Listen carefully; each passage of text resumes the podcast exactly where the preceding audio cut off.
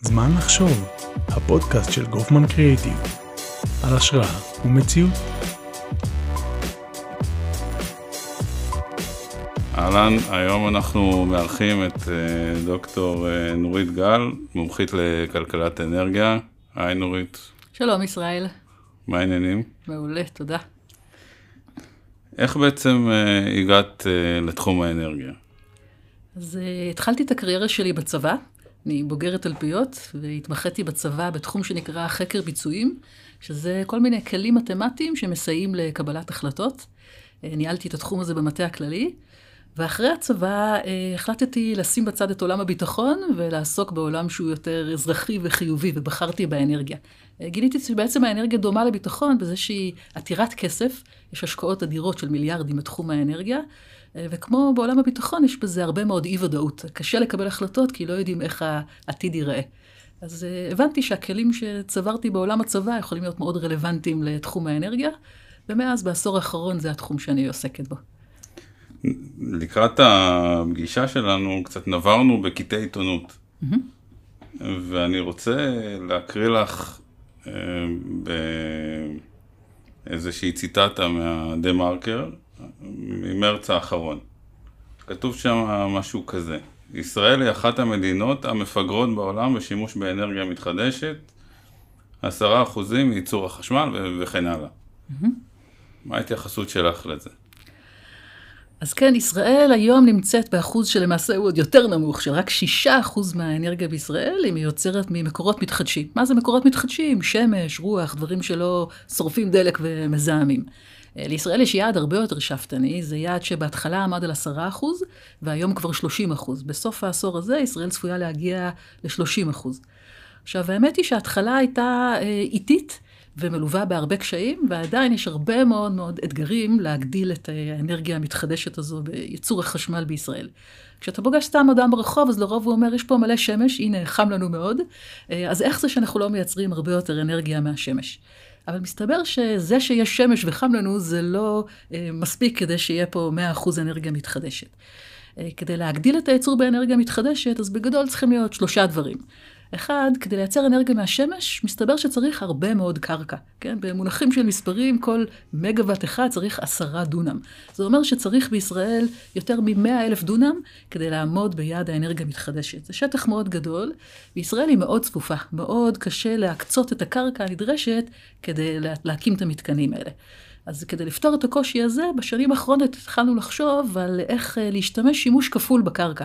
למשל, לקחת גג של בית, שהוא מיועד למגורים, אבל על הגג שלו, אם זה גג מסחרי או למגורים, על הגג יהיה גם אנרגיה מתחדשת. זאת אומרת, לא להקצות קרקע רק לאנרגיה מתחדשת, להשתמש במבנים שכבר קיימים. אז זה האתגר הראשון, למצוא את השטח.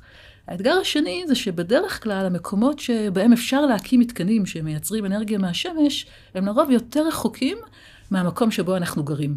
אז כדי להביא את החשמל, אנחנו כרגע באזור רמת גן תל אביב, להביא לנו את החשמל, לרוב אנרגיה מתחדשת יוצר בנגב, או אי שם בעמק המעיינות, או בעוטף עזה.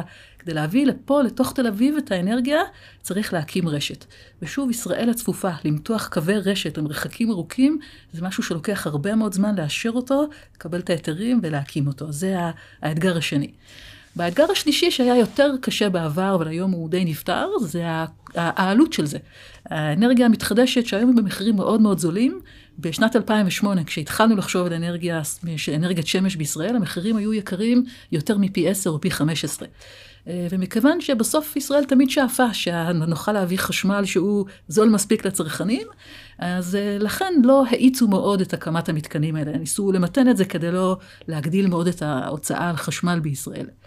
אה, אבל אני חושבת שהיום יש מודעות מאוד גבוהה, הרבה רצון לעמוד ביעד, והממשלה באוקטובר האחרון קבעה יעד הרבה יותר שאפתני של 30 אחוז, ויש נחישות ממשלתית מאוד גדולה להצליח אה, לעמוד ביעד הזה.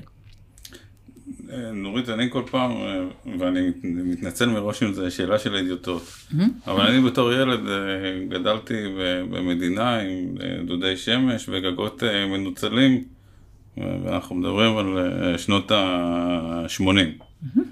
אז מה בעצם החידוש, החידוש הגדול בכל התעשייה הזאת ש... mm-hmm. שפתאום היא עולה לכותרות, הרי באמת אנחנו מדברים על, גם על טכנולוגיות וגם על טכניקות שהן כבר בנות הרבה מאוד שנים. כן, אז זה באמת מעניין, ישראל היא ייחודית בסיפור הזה של דודי שמש, זאת אומרת אין הרבה מקומות שתצלם את הגגות ותראה כל כך הרבה דודי שמש, אבל בעצם ההבדל הגדול בין אנרגיית שמש שמדובר עליה היום לבין אותם דודי שמש, דודי השמש הם ייצרו אנרגיית חום. בעצם השתמשנו בהם בשביל לחמם מים, והצורך בחימום מים הוא די מוגבל. זאת אומרת, עשינו את זה ביעילות, מיצינו את זה מאוד יפה, אבל כל מה שזה נותן זה את התחליף לחימום של מים. חשמל הוא שימוש הרבה יותר גדול של אנרגיה מאשר חימום מים, והטכנולוגיה שלוקחת את השמש וגורמת לזה לא לחמם מים, אלא לייצר חשמל, זו טכנולוגיה שהיא מוכרת רק יותר ככה משנות ה-80-90, היא יותר אה, צעירה וחדשה. אמ, עכשיו, כאמור, המחירים שלה היו בעבר מאוד מאוד גבוהים. למעשה מדובר בלוח של סיליקון, שמה שהוא עושה כשאנרגיית השמש, הפוטונים פוגעים בו, אז נוצר זרם חשמלי. הדבר הזה בעבר היה מאוד מאוד יקר, והמחירים שלו ירדו בצורה תלולה והפכו להיות מאוד זמינים. אה, וזה מה שייצר את האפשרות של ישראל לחשוב על הגדלה מאוד משמעותית של אה, אנרגיה מתחדשת. כי אם תסתכל בעולם, כשאומרים אנרגיה מתחדשת, אז זה לאו דווקא אנרגיית שמש. לרוב זה אפילו, מעט מזה יהיה אנרגיה של השמש. הרבה פעמים מדובר או באנרגיה שנקראת הידרואלקטרית. זה אנרגיה שמיוצרת באמצעות מים, איזשהו אה, מפל של מים, שדרך הכוח של ירידת המים מייצרים חשמל, זה שימוש אה, מאוד נפוץ בעולם כבר עשרות שנים. שימוש שני שהוא קצת יותר חדש זה אנרגיית רוח.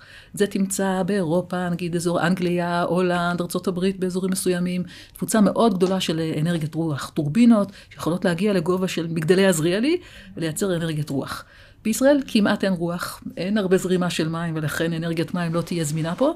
אז בסוף ישראל, אנרגיה מתחדשת זה בעיקר, בעיקר אנרגיית שמש, וזה היה מאוד יקר, פחות זמין בעבר, ייצרו חשמל מאנרגיית השמש, וזה מה שהפך להיות הרבה יותר זמין טכנולוגית ונפוץ היום. כלומר, את אומרת שהטריגר שה בעצם לכל השיח והיעדים הממשלתיים, כפי שאנחנו רואים אותם היום, זה זה הזמינות הטכנולוגית, או שיש אה, טריגרים נוספים? אז שאלה מצוינת, זה ללא ספק עוזר, אבל זה לא הדבר היחיד. אז דבר נוסף מאוד משמעותי שעולה מאוד חזק בשיח הציבורי, זה המודעות למשבר האקלים, ההבנה אה, שכל מדינה צריכה להירתם ולהפחית את הפליטות שלה. בישראל יש אנשים שאומרים, רגע, אנחנו אחוז כל כך קטן, פרומילי, מהצריכת האנרגיה, או מהפליטות של פחמן דו-חמצני או גזי חממה בעולם, לא משנה אם אנחנו כן או לא נתרום להפחתת היעד. אבל ההסתכלות הממשלתית, אני שמחה שהיא כזו, היא אומרת, זה כן חשוב, אפילו שאנחנו יחסית קטנים, אז חשוב שגם אנחנו נתרום להפחתת הפליטות בעולם. אז המודעות של זה, הרצון להירתם של זה, גם האופן שבו ישראל נתפסת בעולם, כמי שכן נרתמת ועושה מאמץ, אז זה ללא ספק חשוב. אמ, עוד ריגר זה הביטחון האנרגטי של ישראל. אם תסתכל איך מיוצר החשמל בישראל, אז ישראל עד לפני בערך 20 שנה הייתה תלויה לגמרי ביבוא דלקים מבחוץ, ביבוא סולר ופחם. להיות תלוי זה דבר לא טוב, זה הופך אותך לסכנה למצב שבו לא תוכל לייבא את הדלקים האלה. בערך משנת 2004 אנחנו מתחילים לייצר חשמל גם בגז טבעי, ומלא הרבה זמן, בערך מ-2013, בישראל זורם גז שהוא גז שלנו, שמגיע מהמאגרים שלנו. אז לכאורה הביטחון האנרגטי שלנו גדל, אנחנו היום יודעים לייצר חשמל מדלקים שהם שלנו והם קרובים לפה ולא צריך לייבא אותם מרחוק, שזה הגז הטבעי. העניין הוא שהגז הזה מגיע לחוף כרגע בשני צינורות, כאילו מדינה שלמה, כלכלה גדולה, אתה יודע, עשרה מיליון אנשים תלויים בשני צינורות. שני צינורות זה דבר מאוד מאוד פגיע, גם ביטחוני ואפילו טכנית. כבר היו לאורך שנות ההפעלה של הגז הזה תקלות שגרמו לזה שלא יכולנו לקבל את הגז, ולכן ייצור החשמל בישראל אה, אה, עמד בסכנה. עכשיו, החשמל הוא תנאי לכל מה שקורה פה, לתחבורה, לבתי חולים, לביטחון, ל data center, לכל דבר, תעשיית הייטק, כל דבר תלוי כמובן גם בחשמל. ולכן ההבטחה הזו שהחשמל יהיה אמין ורציף היא מאוד חשובה לכלכלה ולביטחון של ישראל. והאנרגיה המתחדשת פה עושה, היא עוד סיבה לפנות אליה, היא זה שהיא מייצרת משהו שהוא הרבה יותר אמין. אתה למעשה לא תלוי ביבוא של דלקים, באחסון שלהם, לא תלוי יותר בשני צינורות שמספקים גז, כי האנרגיה הזו היא לרוב מאוד מאוד מבוזרת, היא מיוצרת בהרבה מאוד אתרים. אם נסתכל נגיד איפה יצרה חברת חשמל את החשמל לפני אנרגיה מתחדשת, בגדול בעשר נקודות על פני ישראל, עשרה אתרים. אנרגיה מתחדשת מיוצרת באלפי אתרים, על גגות, על מתקנים על הקרקע, בהרבה מאוד מקומות, אה, ולכן היכולת לעצור אותה היא הרבה יותר קשה, גם כי השמש זמינה ברוב השנה, אה, וגם כי זה מיוצר בהרבה מקומות, ולכן קשה לפגוע בזה. אה, אז הערך הנוסף של ישראל, הרצון להגדיל, הוא גם להגדיל את הביטחון, את אמינות האספקה, את הביטחון של אספקת החשמל לישראל. זאת אומרת, את מדברת על, על בעצם התחום שישראל היא נורא פגיעה בו, וזה התחום של חלוקת הסיכונים פה. ו, וכשדיברת קודם לכן על התפקיד שלך ב, בצבא, במנת"ם, mm-hmm. איזה הגבלות את רואה בין המדיניות הביטחונית לבין המדיניות האנרגטית מעבר לסוגיית ניהול הסיכונים? אז בשני המקרים מדובר במשהו שהמדינה מנסה להבטיח עתיד טוב יותר, אה, ועושה את זה בתנאים מאוד גדולים של אה, חוסר ודאות. אז גם כשהייתי בצבא, הסוג העיסוק שלי לאורך השנים היה להמליץ למטה הכללי, לרמטכ"ל, מי שמקבל את ההחלטות, באיזה מערכות נשק להצטייד. עמד על הפרק מגוון מאוד גדול של דברים, האם uh, לקנות עוד תחמושת למלחמה, האם לאמן את החיילים, או לפתח עוד לוויין, או לפתח, uh, לקנות את המטוס הבא. כל השאלה הייתה, יש משאבים מוגבלים, איך להקצות אותם uh, כדי להביא את הביטחון המרבי לישראל, כשבעצם הדבר העיקרי שהיה יכול לעזור לקבל את ההחלטות, זה אם היינו יודעים איזה איומים יהיו בעתיד, או איך תראה המלחמה, או מתי תתרחש. אז הסוגיה בעולם הביטחון הייתה לקבל החלטות על עתיד שהוא מאוד מאוד יקר. ישראל משקיעה עשרות מיליארדי שקלים בביטחון מדי שנה, וכל זה כשיש אי ודאות מאוד גדולה לאן הדברים הולכים. אמ, עכשיו, ואת זה לעשות בצורה שלא תפגע בכלכלת ישראל, תאפשר למדינה לעשות את יתר הדברים שהיא שואפת אליהם. עכשיו, באנרגיה מתרחש דבר דומה, אז אנחנו רוצים לשאוף ליעדים. מה הם היעדים פה? אנחנו רוצים שהחשמל יהיה בטוח, אנחנו רוצים שהוא יהיה זול מספיק לציבור כדי שיאפשר לכלכלה להתקדם. אנחנו רוצים שיהיה איזשהו צדק באופן שבו אנשים נושאים בעלות של החשמל שמשתמשים בו, ואנחנו רוצים שגם החשמל הזה יהיה כמה שיותר נקי. עכשיו, גם את זה אנחנו עושים בהחלטות שמתקבלות להרבה שנים קדימה, כי כשאתה מקים תשתית היא מאוד מאוד יקרה, כל תשתית בישראל בשביל חשמל היא מיליארדי שקלים, הקמת תחנת כוח נגיד זה עלות של מיליארד דולר. אז אתה רוצה לקבל את ההחלטה הזו בצורה הכי נכונה, כשבעצם אתה לא יודע הרבה דברים לגבי העתיד. אז כמו בצבא שלא ידענו, אה, האם המלחמה תהיה מול עזה או מול לבנון, ולכן האם לקנות אמצעים שהם טובים בזירה הזאת או בזירה האחרת. אז ככה גם באנרגיה יש אי ודאות מאוד גדולה, למשל אנחנו לא יודעים מה יהיה הביקוש לחשמל בעתיד, באיזה קצב הוא צפוי לגדול. ישראל היא מדינה שצומחת, כלכלה צומחת, האוכלוסייה גדלה ב-2% לשנה, אבל באיזה קצב בדיוק זה קורה, את זה קשה להעריך והדעות מאוד חלוקות. ולכן גם פה יש החלטות שהן באי ודאות מאוד קשה, של האם להקים תחנת כוח כדי שזה ייתן מענה לביקושים שיהיו בעתיד, אבל אולי הביקוש לא יגדל כל כך מהר ולכן זו השקעה מיותרת. אז שוב, יש פה החלטות בתנאים של חוסר ודאות, כשמנסים להשיג יעדים לאומיים של עלות החשמל, האמינות ומידת הניקיון של זה. אז, אז, אז איך בכל זאת מקבלים החלטות אה, בתחום כזה? אז... את אומרת ש, שקשה פה מאוד לאמוד את היחס בין ההשקעה לבין התוצאה מההשקעה. נכון, אז, אז באמת זה, זה תחום של החלטות בתנאים של חוסר ודאות, שהוא שנים מרתק אותי גם בביטחון וגם בעולם האנרגיה. כלי אחד הוא כלי של תרחישים. מה זה אומר? אתה בונה לעצמך הערכות של עד כמה העתיד יכול ללכת אה, לתחומים שונים, כמה קיצוני זה יכול להיות לטוב ולרע. אה, נגיד הביקוש לחשמל בישראל, אז אם אוכלוסייה גדלה ב-2% לשנה, ואנחנו לא משנים את האופן שבו אנחנו צורכים, אז כנראה זה המינימום שהביקוש לחשמל יצמח. מצד שני, אם הכלכלה צומחת, זה אומר שכל אחד מאיתנו, לא רק שיש יותר אנשים, כל אחד גם בממוצע צורך יותר, כי הכלכלה צומחת. אז זה נותן איזשהו טווח לכמה רחב הדברים יכולים ללכת. באמצעות ניתוח של תרחישים, אתה בודק בתרחיש הקל ביותר והקיצוני ביותר, אה, מתי נכון להקים את התחנה. אז זה כלי אחד. הכלי השני הוא כלי של אי חרטה, או no regret כזה, הוא נקרא. הוא אומר, בוא נקבל החלטה כזו שהמחיר של הטעות הוא יהיה הכי נמוך. זאת אומרת, אם טעיתי, הנזק יהיה הכי קטן. ולמשל, פה המסקנה היא של להקדים את ההשקעה. זאת אומרת, השקעה שבכל מקרה אני אזדקק לה, אבל אולי לא השנה, אלא השנה אחת אחר כך, אז לא נורא שהשקעתי אותה. כאילו, המחיר הטעות הוא לא מאוד גבוה. אז זה סוג הכלים שהשתמשנו בהם, אה, וגם הרבה מאוד זה ללמוד מה קורה בעולם, מה אחרים עושים. תמיד בסוף ישראל מאוד ייחודית בתחום האנרגיה, אבל האתגרים, הדברים שאנחנו מתמודדים איתם, הם, אנחנו לא לבד בהם. אז ההבנה באיזה כלים יש לאחרים, מה הם עשו, איך הם נוהגים, מה המדינות שמשיגות אותנו, שעשו רפורמה בחשמל לפנינו, שהגדילו אנרגיה מתחדשת לפנינו, עם מה הם מתמודדים, מה הם עשו, זה גם מאוד עוזר לקבל את ההחלטות המאתגרות האלה. וכשאת מסתכלת, אה, אם דיברת קודם על אה, מדינות שהן אה, state of, שהמקרה שלהם הוא state of the art, mm-hmm. מה, זה, מה זה מבחינתך, על איזה מדינות את מסתכלת?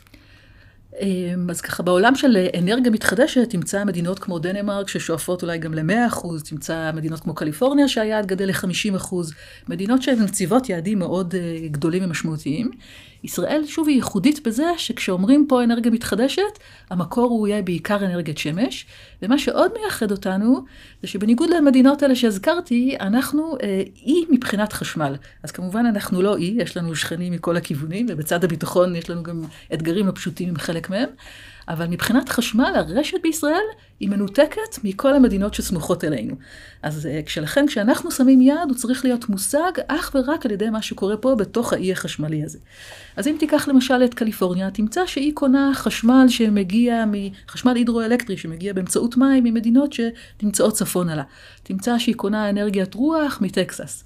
אה, או למשל מדינה כמו דנמרק, שתגדיל מאוד את אחוז, את השימוש באנרגיית רוח, באנרגיה כזו יכול להיות שעות שבהם יהיה לא חוסר בייצור, אלא יהיה עודף, יותר מ-100% ממה שצריך בשעה מסוימת. מדינה שהיא מחוברת למדינות סביבה, במקרה של דנמרק לכל השוק האירופי, אז כשיש עודף אין בעיה, הוא כמובן יימכר בשוק האירופי למדינות הסמוכות, כל מה שצריך זה שחיבור לרשת יהיה מספיק בשביל זה, כי השוק כבר מסודר ויש בו את כל התנאים למכור. בישראל, גם אם, בש... אם אה, שמנו אחוז גבוה של אנרגיית שמש, ובשעה מסוימת אין שמש, אובך, פתאומי, עננות, כל דבר שיקשה על הייצור, אין מאיפה להביא את זה אלא מתוך השוק המקומי, ולכן ישראל צריכה לשמור את, ה, את הגיבוי פה בתוך ישראל. ולהפך, אם נשים, אה, אם ייווצר עודף בשעה מסוימת, אז אין איפה לשים את העודף הזה ונצטרך לאגור אותו, למשל באמצעות צוללות.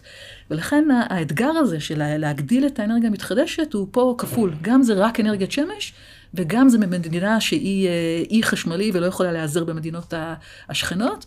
אה, ויותר מזה, כל זה קורה במצב שבו החשמל בישראל הוא במגמת צמיחה. אז כשאנחנו אומרים עשרה אחוז מאנרגיה מתחדשת, ואנחנו מסתכלים עשור קדימה, בתוך העשור הזה, העוגה של החשמל צפויה לגדול ב-30 אחוז. אז אתה לוקח עוגה שגדלה ב-30 אחוז, ואתה רוצה שמתוך זה החלק של האנרגיה המתחדשת ילך ויגדל. אתה גם מגדיל את הייצור, וגם מתוך זה את האחוז של הייצור של אנרגיה מתחדשת. ולכן האתגר פה הוא כפול ומשולש בהשוואה למדינות אה, אחרות. וההנחה היא שבאמת אה, מתוך, אה, מתוך הגידול בעוגה, איזה חלק יבוא מתוך האנרגיות האלה? האנרגיה המתחדשת. כן. אז למרות שהביקוש צומח, הממשלה החליטה ש-30 אחוז בסוף העשור הזה יהיה ממקורות מתחדשים, וזה בעיקר אנרגיית שמש. זאת אומרת, אנחנו מדברים לאורך השנים על uh, הגדלה עקבית של, uh, של התפוקה. כן, כן, בואו ככה נשים לזה מספרים. אז המושג הזה של בכלל מתקנים שמייצר, נקרא פוטו-וולטאי, או מתקנים שמבוססי שמש מייצרים חשמל מהשמש, המתקנים הראשונים קמו בישראל ב-2008, ולקח לנו בערך עשור עד 2018 כדי להביא אלף מגוואט. זה היחידות שאיתן מודדים כמה מתקנים הקמנו. אז כן, תזכור, אלף מגוואט על פני עשר שנים שלמות. באה שנת 2019 והקמנו עוד אלף על פני השנה הזו. זאת אומרת, הכפלנו בתוך שנה אחת. הגענו לאלפיים. איפה אנחנו היום? קרוב לשלושת אלפים. כשבעצם בסוף העשור, כדי לעמוד ביעד, נצטרך להגיע ל-16,000 מגוואט. זאת אומרת, מה שקרה על פני עשור, הקמנו 1,001, עכשיו יש לנו פחות מעשור כדי להקים עוד את ה-13,000 הנוספים שאנחנו צריכים. אז הקצב של כמה צריך להקים הוא הרבה הרבה יותר גדול. עכשיו, בהרבה מובנים זה נהיה יותר קל, כי יש מה שפעם היו חברות מעטות, הידע היה נדיר, אז ישראל היום השוק הוא חי, בועט, צומח, הרבה חברות נסחרות בבורסה, יש להם את המשאבים הכלכליים להקים את המתקנים. שנים, הרבה מאוד ידע הם צברו, אז מהבחינה הזו של שוק חי, אנחנו לגמרי שם. אבל הקושי של להקים את המתקנים גדל, כי משאבי הקרקע פחות ופחות זמינים. ישראל צומחת, האוכלוסייה, התבשרנו ערב ראש השנה שהיא עוד גדלה והיא צפויה עוד לגדול. אז הצפיפות בישראל של שימוש בקרקע מקשה עוד ועוד למצוא את המקומות של להקים את המתקנים האלה. והחיבור לרשת נעשה יותר ויותר קשה ככל שקמים יותר מתקנים. אז מצד אחד זה יותר קל וגם יותר זול, מצד שני האתגר הוא עדיין פה. עכשיו, את מדברת על התהליכים, נאמר, תהליכי ההגעה ליעד. איך זה, איך זה מתנהל תכלס? מי הקטליזטור פה? הקטליזטור okay. אוקיי. הממשלתי, חברות אה, פרטיות? איך בעצם השוק הזה כן. עובד? אז מה שמאוד יפה לראות, שזה קורה גם מלמעלה מרמת המדינה, וגם מלמטה משוק חי, בועט, ומאוד מאוד ככה דורש ויודע לרוץ קדימה. אז ברמת המדינה, המדינה קובעת יעדים, זה החלטת הממשלה האחרונה מאוקטובר האחרון על 30% אנרגיה מתחדשת, והחלטה לפני כן ב-2011 שהיעד יהיה 10%, זה קורה ברמת הממשלה. אה, בתוך הממשלה נמצאת רשות החשמל, שהיא היום חלק ממשרד האנרגיה, והרשות הזו היא מסדירה את השוק. מה זה אומר? היא נותנת את המגרש משחקים שבו המתקנים יכולים לקום. למשל, אם אתה רוצה להקים מתקן, אתה רוצה לדעת שתוכל למכור את האנרגיה הזו, שמישהו ישלם לך עבור מה שאתה מייצר. עכשיו, בישראל, שבו משק החשמל הוא מוסדר על ידי הרשות, היא, היא קובעת את התנאים שבהם תוכל למכור את החשמל שלך. אז היא מייצרת למשל מחיר לחשמל. דבר שני, היא קובעת את התנאים, אה, איך תקום, איך תתחבר למשל לרשת החשמל, באיזה תנאים אתה צריך לעמוד. אז הרשות קובעת את ההסדרים האלה. עכשיו, כל הדברים האלה בעיניי לא היו קורים אם לא היה שוק פרטי כל כך חי ובועט ומשמעותי. השוק כל הזמן דוחף קדימה, אה, דואג שהרשות תיתן, תטייב את התנאים, אה, תדאג שיפרסמו עוד מכרזים, אה, תפתור בעיות שנוצרות, ובסוף, באמת בתהליך יפה זה קורה על ידי שיתוף פעולה בין השוק הפרטי לבין הממשלה. מדברים בתחום הזה הרבה על מהפכת ההגירה. נכון. אני אשמח אם תוכלי להרחיב על זה. כן. אמ, אז באמת בחשמל יש משהו ייחודי שלא קורה בתשתיות אחרות. ניקח רגע דוגמה מתחום אחר, נגיד תחום המים. אז בישראל מפיקים מים, גם מהתפלה וגם שואבים מים, ולמים יש תכונה שהמים שאני מפיקה, הם לא צריכים להיות בהכרח שווים למים שאני משתמשת ברגע מסוים. זאת אומרת, אם אני יודעת שבשעות הקרובות, יממה, שבועות, אני אשתמש בכמות של מים, אני יכולה להתפיל כרגע ולשמור את זה במאגר ולהשתמש מחר, בעוד יומיים, בעוד שלושה. אה, וככה גם נגיד גז, אני יכולה להפיק אותו ממאגר הגז, מאגר תמר או לוויתן, ולשמור אותו בצנרת, או אם היה לי מאגר של גז, אני לא חייבת מיד לצרוך אותו. עכשיו, בחשמל, עד ממש לא מזמן, הייתה תכונה כזו שאתה, מה שאתה מייצר אתה חייב לצרוך. כן, זה ככה, לא ניכנס לכל העולם הטכני, אבל אם אנחנו נצרוך פחות ממה שאנחנו מייצרים, אז uh, בעצם תהיה קריסה טכנית של משק החשמל. התדר ייפגע ותהיה עלטה בישראל, תהיה הפסקת חשמל שאי אפשר להתאושש ממנה. אז בכל העולם, זה לא רק תכונה ישראלית, זה עניין פיזי כזה, החשמל המיוצר היה שווה בכל רגע לחשמל שאותו צורכים. ועכשיו, עם אה, המצאת הרכב החשמלי, הטכנולוגיה בכלל, אז גדלה, גדלה, התפתחה הטכנולוגיה של אגירת חשמל. אה, בעבר הייתה אגירה למשל באמצעות אה, מאגרי מים, אפשר היה גם לאגור בגובה, במאגר גבוה, אנרגיה פוטנציאלית ולהשתמש בזה לאגירת חשמל.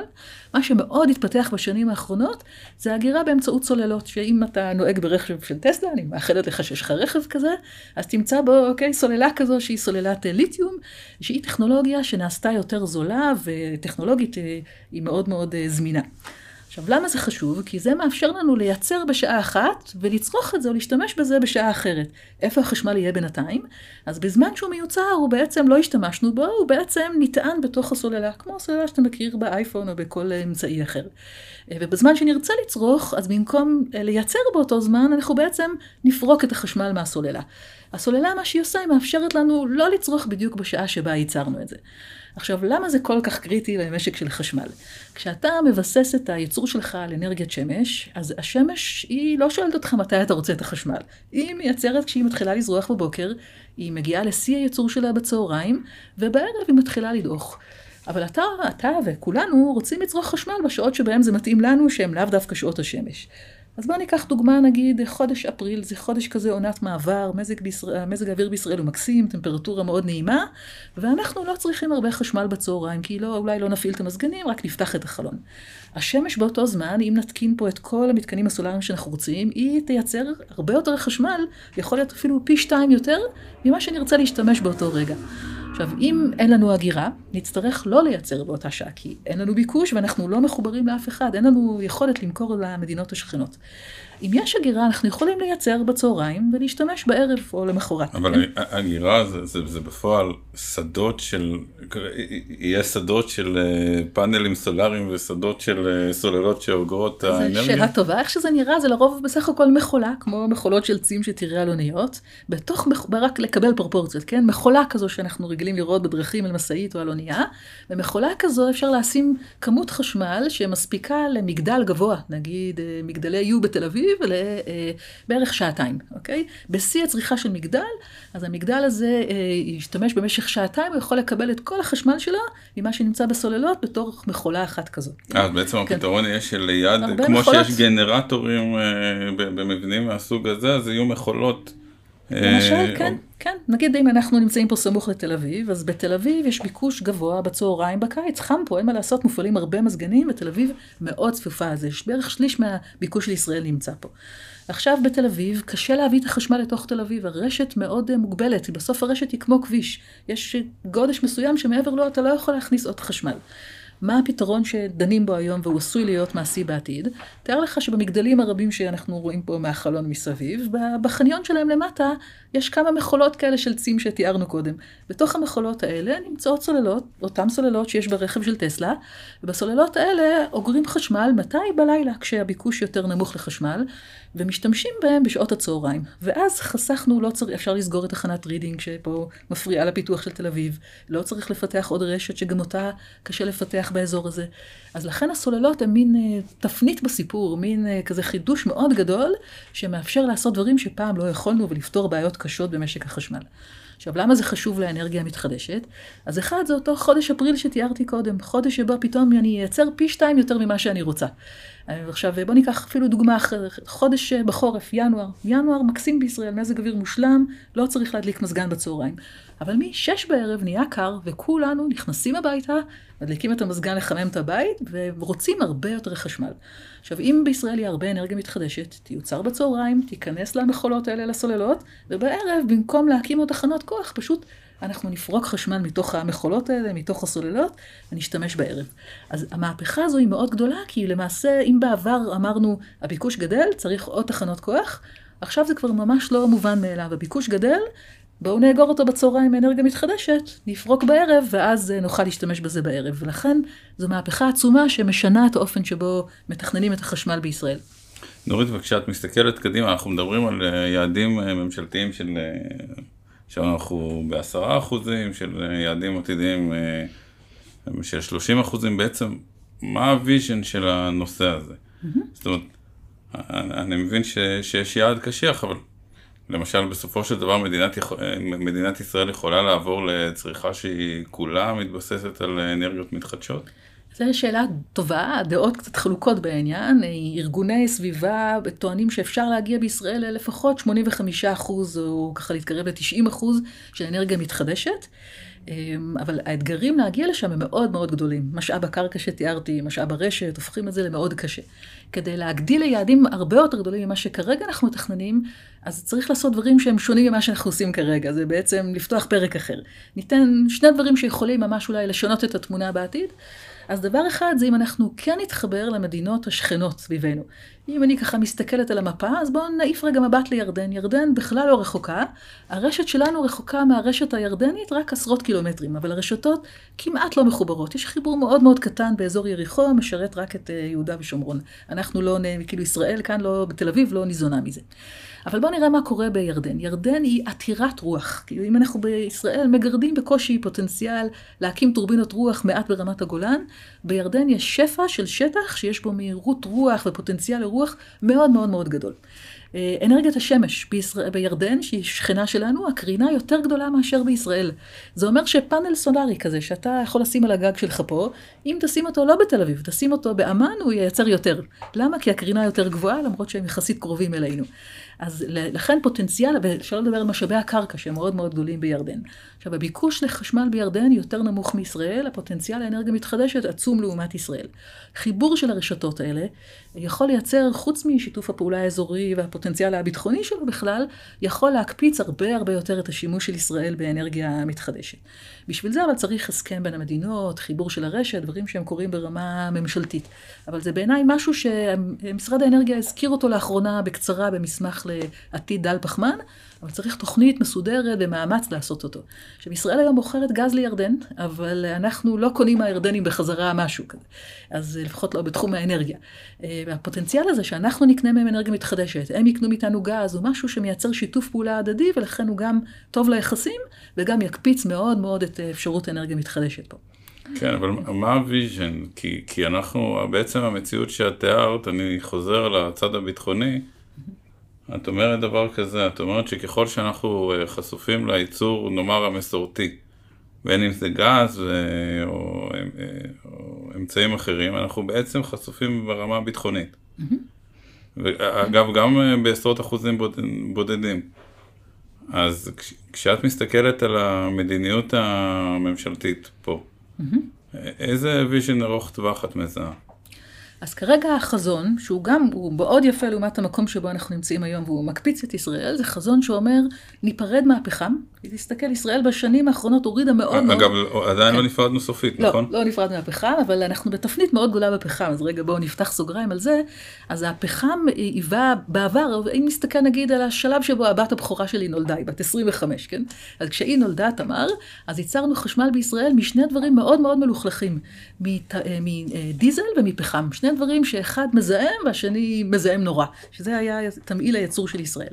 עכשיו, מה קרה עם הזמן? אנחנו לגמרי לא מייצרים בדיזל או בסולר יותר, אלא ממש אולי קמצוץ קטן ביותר, ובפחם ירדנו עם זה ירידה מאוד מאוד חדה. למה ירדנו? כי הגז הטבעי נעשה זמין והפכנו, הגדלנו מאוד את השימוש בגז. זה קרה דרך החלטות מדיניות מאוד נמרצות של משרד האנרגיה שהורידו מאוד את השימוש בפחם.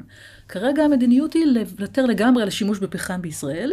מה שעושים, סוגרים חלק מהתחנות שעובדות על פחם, מקימים במקום זה ייצור בגז, והתחנות שהן קצת יותר חדשות והיה חבל כלכלית לסגור אותן, התחנות האלה, הם יעברו לשרוף גז במקום פחם. אבל בשעת הצורך, אם לא יהיה גז, הן יודעות לחזור לפחם. אז לכן השאיפה היא בתוך שנים ספורות, ממש ארבע שנים קדימה, בישראל לא ייצרו כמעט חשמל מפחם יותר. אז הפחם, הדיזל כבר נעלם מזמן, והפחם ייעלם די בקרוב. ולכן החזון כרגע של משרד האנרגיה הוא בסוף העשור, 30% באנרגיה מתחדשת, רובה אנרגיית שמש, ו-70% גז טבעי. איפה אנחנו נמצאים היום? אנחנו כבר היום ב-70% גז טבעי, אבל אנחנו בקרוב ל-30% פחם ורק אחוזים בודדים של אנרגיה מתחדשת. אז למעשה לאורך העשור הקרוב הפחם יורד משמעותית והאנרגיה המתחדשת גדלה. הם מחליפים אחד את השני, והגז, שהוא היום 70%, יהיה גם 70% בעתיד. עכשיו, אתה צודק שזה מייצר תלות, א', יש בזה פלטות של פחמן דו-חמצני, זאת אומרת, גזי חממה שמשפיעים על האקלים. זה עדיין מתקיים, למרות שזה משמעותית, הרבה הרבה יותר נקי מהדיזל והפחם של פעם. ומבחינה ביטחונית זה כן שומר את התלות של ישראל בשני צינורות. עכשיו רק להמחיש מה זה להיות תלוי בצינור, ב-2011 ישראל ייבאה גז מהמצרים. הגז אז לא היווה אחוז מאוד גדול מהייצור שלנו, אבל עדיין הוא התחיל לתפוס מקום. פיצוצי הגז המצרי, אם אתה מכיר, והפסקה חדה של אספקת הגז, ישראל ביום אחד למדה שאין לה יותר גז. הדבר הזה הוא טלטלה, עברנו להשתמש בסולר, הגדלנו את השימוש בפחם, הבאנו גז נוזלי מרחוק, בבת אחת הכרנו את החשמל במיליארדי שקלים, ופגענו מאוד מאוד באמינות האספקה בישראל. זאת אומרת, הסיכון הזה הוא מאוד גדול. ולכן להיות תלויים בשני צינורות בעתיד זה משהו שצריך להיות מודעים אליו ולנהל אותו. זאת אומרת, את גם את מתארת מציאות שבה מצד אחד האיומים על מדינת ישראל שאנחנו מכירים אותם גדלו, ומצד שני חלוקת הסיכונים קטנה, נעשתה פחות אופטימלית. אז מצד אחד אנחנו כן מחוברים עדיין למצרים, ובשעת הצורת אולי נוכל לייבא משם. יש לנו עדיין יכולת לייבא גז נוזלי. אנחנו יודעים תחנות שהסבנו אותן לעבוד בגז, אלה שלא סגרנו, נדע להעביר אותם להשתמש חזרה בפחם. אז אנחנו כן שוברים, שומרים על דברים שייתנו לנו ביטחון, והאנרגיה המתחדשת בעיניי היא עוד עוגן שייתן לנו את אותם 30 אחוז שהם לא תלויים באספקת הדלק. אגב, תיארת פה המון, המון שיקולים, שיקולים ביטחוניים, כלכליים, פליטת גזי חממה וכולי. כשאת מסתכלת על קבלת החלטות בישראל, מה מתוך הפרמטרים האלה, אלה הפרמטרים שמובילים? כן, אז בעבר באמת הייתה התנגשות בין היעדים האלה. אני שואל את זה כי נאמר הנושא של פליטת גזי חממה, זה נשמע חשוב, אבל כפי שזה נראה בישראל זה מרכיב די איזוטרי בקבלת ההחלטות. זה היה פעם מאוד, ואני חושבת שהיום זה כבר ממש לא שם. אז בוא אני אתאר לך את החוויה האישית שלי. אני הגעתי לרשות החשמל בתחילת 2014, לתפקיד סמנכ"לית, ונשארתי שם שש שנים בתפקיד הזה, שנים מאוד משמעותיות, שבהם ראיתי את השינוי בתפיסות בישראל והרבה תהליכים שקורים. אחד הדברים זה בדיוק זה. אז כשהגעתי לרשות החשמל, היעד מספר אחד היה איך למזער את העלות של ייצור החשמל. הצורך הזה להקטין את העלות שעולה לנו החשמל, היא מופיעה בחוק, חוק משק החשמל, והיא הייתה ככה עמוד האש, הדבר שמכונן ומלווה את הרשות בקבלת ההחלטות. ולכן בשאלה נגיד, האם לייצר את ה... כשעכשיו אתה מדליק את האור, האם לייצר את זה בפחם או בגז, בגלל שהייצור בפחם היה יותר זול, אז האסטרטגיה הייתה למקסם את הייצור בפחם, להשתמש בו הכי הרבה כי הוא יותר זול. אבל לאורך השש שנים האלה שלי בתפקיד, ועוד יותר כזה מאז שסיימתי את התפקיד שם, אתה רואה שהשפה היא לא רק השפה של כמה זה עולה לנו, אלא בהחלט גם השפה של גם ביטחון האספקה וגם השפה של עד כמה החשמל שאנחנו מייצרים הוא נקי. זה משהו שאתה רואה, מי קראתי על שביתה של ילדים שעכשיו אומרים לא נלך לבית ספר יום בשבוע, בסגנון גרטה, ואנחנו רוצים שישראל תיתן מענה להפחתת הפליטות, עד החברות שנמדדות לפי ה-ESG שלהם, העמידה שלהם גם ביעדים סביבתיים, זה הפך משהו שהוא הרבה הרבה יותר בשיח הציבורי. עכשיו, הדבר המעניין שקרה, בעבר, השאלה אם החשמל הוא נקי או החשמל הוא זול, זה היה קונפליקט. זה או שהוא זול, או שהוא נקי, זאת אומרת, או שהוא זול כי ייצרתי בפחם, או שהוא נקי וייצרתי באנרגיה מתחדשת, אבל זה הרבה יותר יקר. מה שקרה היום זה שמחירי האנרגיה מתחדשת, הירידה הזו של פי 10 ו-15 במחיר של פאנל סולארי, היא כל כך דרמטית שהיא בעצם אומרת היום אין קונפליקט יותר, אתה למעשה, אתה יכול גם וגם. אה, מכרזים אחרונים שעשתה רשות החשמל, להקים מתקנים סולאריים יחד, אה, שיש בהם גם בתוכם אגירת אנרגיה כבר, למרות שהאגירה היא עדיין בחיתולים אה, טכנולוגיה חדשה, אז המחיר הוא מאוד קרוב לעלות של לייצר בגז. למעשה זה מחליף תחנת כוח, ואם אתה שוקל את עלות התחנה, זה אפילו יותר זול מלהקים את התחנה. אז זה מהפכה, זה אומר, חשמל יכול להיות גם נקי, גם זול, במידה אחת. אגב, כשאנחנו מסתכלים על מחירי החשמל בישראל לאורך העשור האחרון, אנחנו רואים הוזלה. אז אנחנו רואים תנודות, אה, כי מה זה בסוף מחיר של חשמל? המחיר משקף, הוא מפוקח בישראל, כי חברת חשמל היא מונופול והוא מפוקח. והוא משקף את העלויות. עכשיו, יש פה הרבה וקטורים שלוקחים את המחיר לכמה מקומות, אז א', חשוב לדעת שחשמל בישראל הוא יותר זול ממדינות אחרות. שני גורמים השפיעו על זה עד היום. אחד זה שבגלל שישראל מאוד צפופה, צריך פחות רשת כדי להביא לך את החשמל. כאילו, יותר צרכנים חיים על אותה רשת, ולכן החשמל היה יותר זול. ודבר שני, הגז הטבעי בישראל, נגיד בשנים האחרונות, היה יותר זול, נגיד, חצי מהמחיר באירופה. למרות שיש טענות על זה שהוא יקר, עדיין בהשוואה לאירופה הוא היה חצי מהמחיר. אז בהשוואה למדינות אחרות, אנחנו לא במקום לא טוב כזה. עכשיו, לעניין איך, האם הוא עולה או יורד, אז הרבה גורמים משפיעים על זה. למשל, אה, הפחם הוא עדיין שליש מהדלק שלה, שאנחנו משתמשים בו לייצור חשמל בישראל, למרות שהשאיפה להוריד, אז הוא ודאי משפיע על המחירים. אם תסתכל על מחיר הפחם בחודשים האחרונים, הוא מזנק, הוא עולה מאוד מאוד גבוה. הדבר הזה מתורגם לכמה שיעלה כן, החשמל. כן, אבל במגמה רב-שנתית היינו אמורים לראות אה, הוזלה, זאת אומרת, גם יש אה, תנודות אה, על גבי המחיר. אז רואים בעיקר תנודות, כי נגיד בואו ניקח מ-2011, אז היה לנו את אותו משבר גז, הפסקת הגז ממצרים, קנינו סולר, השתמשנו בסולר ובגז נוזלי מאוד יקר במקום זה, ופרסנו את העלות של זה על פני שלוש שנים. אז אלה שנים של תעריף מאוד יקר. כשהמשבר הזה נגמר וגמרנו לשלם עליו, הייתה ירידה במחיר. בשנים האחרונות יש מצד אחד ירידה במחיר, מסיבות מאוד מעניינות. כאילו, אחד זה אה, פתיחת תחרות בגז, הקמת מאגר לוויתן, חברת חשמל, שהיא עדיין יצרנית מאוד גדולה במשק, קונה גז יותר זול, אז זה מתורגם לירידה במחיר. אה, דבר שני, אנחנו מוכרים תחנות כוח. חברת חשמל, כחלק מהרפורמה, מוכרת תחנות כוח. כשמוכרים תחנת כוח, מי שקונה את זה, הוא מגלם את הרווח שהוא צופה לו בעתיד מאותה תחנה, וזה הביא לזה שצ'קים של מיליארדי שקלים שולמו על ידי מי שקנה את התחנה לחברת חשמל, וזה תורגם להוזלה של התעריף. זו הוזלה שהייתה בשנתיים האחרונות, והיא תימשך גם השנה. מצד שלישי פתאום הפחם מתייקר והוא עדיין משפיע. אז יש פה גורמים שהולכים למקומות שונים, כן? זה עוד דבר, הרפורמה עלתה כסף, שישה וחצי מיליארד שקלים. הציבור משלם את זה בתעריף החשמל. אז כוחות שונים פועלים, ומדי שנה רשות החשמל לוקחת את כל הוקטורים האלה ומתרגמת את זה למחיר. בגדול יש פה קו שבחלק מהשנים הוא בירידה, נגיד השנים האחרונות, והוא עשוי לעלות בעתיד, כי הפחם מתייקר, כי אה, הולכים להטיל מס פחמן על מקורות הדלק המזהמים, אה, כי אנחנו, אה, שורה של דברים, מכניסים יותר אנרגיה מתחדשת, והאנרגיה שקמה על הגגות היא יותר יקרה עדיין, ולכן זה כן יביא להתייקרות. כל הוקטורים האלה ביחד מביאים לשינויים בתעריף מדי שנה. זאת אומרת, הפרמטר, הוקטורים העיקריים בשינוי אה, תמהיל החשמל הם אה, בעיקר, אה, בעיקר ביטחוניים ורמות זיהום. אז, אז מדובר במשקי חשמל, זה נקרא הטריאדה, או שלושת היעדים. כלומר, אני שואל את השאלה הזאת, כן. כי אנחנו שומעים, אני, אני שומע כן. הרבה על אנרגיות מתחדשות וכמה שזה חשוב, וזה, וזה נראה... נראה על פניו אה, אה, מאוד מהותי וכולם הולכים לשם, אבל כאילו כשאתה שואל אה, למה, עכשיו אני בעקבות השיחה שלנו מבין קצת יותר, mm-hmm. ומה זה נותן לנו, אז, אז התשובות מתחילות להיות הרבה יותר עמומות. אז בגדול כל משקי החשמל יש להם שלושה יעדים ומאזנים ביניהם כזה. אז אחד זה אמינות האספקה. בסוף מי שמנהל את המערכת, שר אנרגיה, רשות חשמל, הם נמדדים על זה שכשאתה תגיד, חם לי, אני רוצה להדליק את המזגן, או אני צריך פה אור, או אני רוצה לצפות בתוכנית, אה, בכדורגל בטלוויזיה, אתה תוכל לעשות את זה. אז זה אמינות האספקה, זה יעד מספר אחד.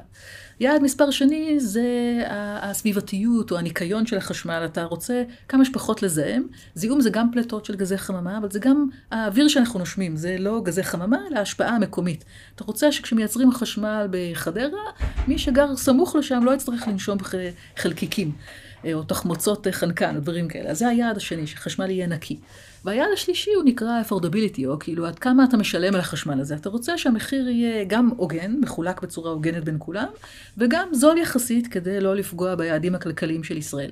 עכשיו, זה, הסיפור הזה שאלה שלושת הדברים, האמינות האספקה, הניקיון של החשמל, וה, כאילו הסביבתיות שלו והעלות שלו, בעבר כל מי שהיה שר אנרגיה בכל מדינה שהיא, או מנהל של רשות חשמל, או מנהל של חברת חשמל, המטרה שלו הייתה לאזן בין השלושה, או היו לו קונפליקטים, והיה צריך לאזן בין שלושתם.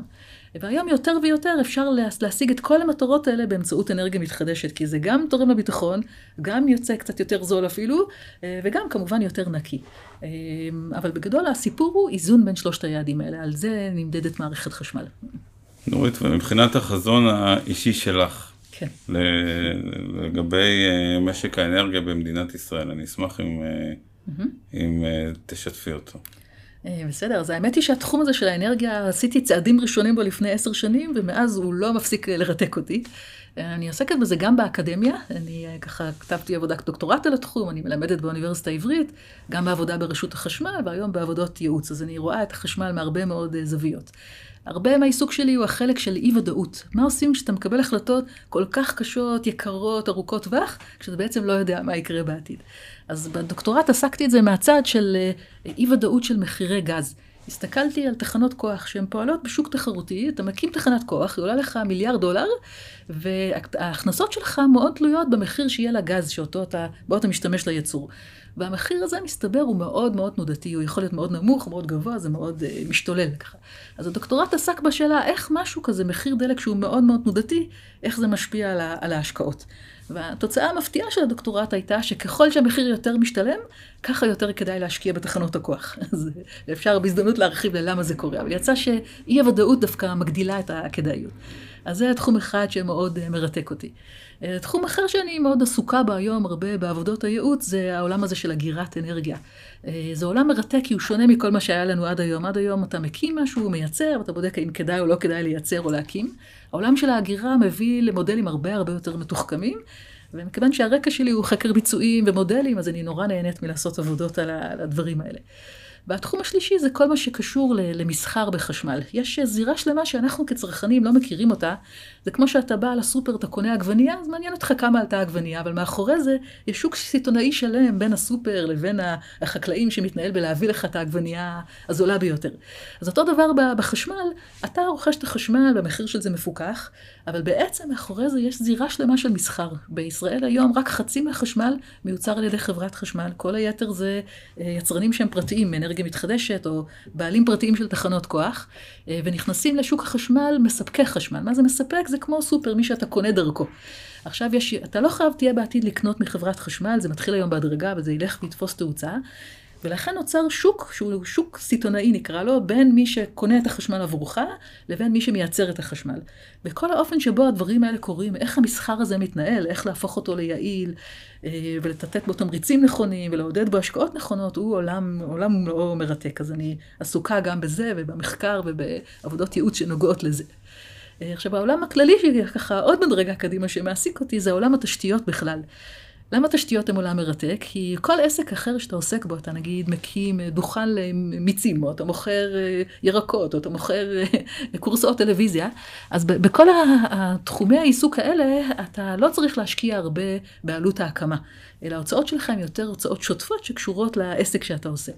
בעולם של תשתיות אתה משקיע בעיקר בהקמה. הרבה פעמים כשזה תשתית תקשורת, תשתית תחבורה, אה, תשתית של חשמל, תשתית של מים, של גז, העלות הראשונית, ההשקעה, זה נקרא השקעה הונית, ההשקעה בלהצליח בכלל שהדבר הזה יעמוד, זה עולה מיליארדים. אבל להצליח למכור עכשיו עוד יחידה זה נורא נורא זול. כאילו אתה נגיד יחידה, קילוואט שעה של חשמל, המנורה שלך שדולקת שעה אחת, זה עולה אגורות. אבל תחנת הכוח שמאפשרת את זה, היא עלתה מיליארדים. והפער הזה בין ההשקעה הראשונית של המיליארדים בתחומי התשתיות, לבין איך בסוף מתנהלת המכירה לך באגורות בודדות, זה עולם ומלואו שמרתק אותי, גם בחשמל וגם בתשתיות אחרות. נורית, היה לי כיף גדול לשוחח איתך, תודה רבה. בכיף, תודה רבה, נהניתי גם.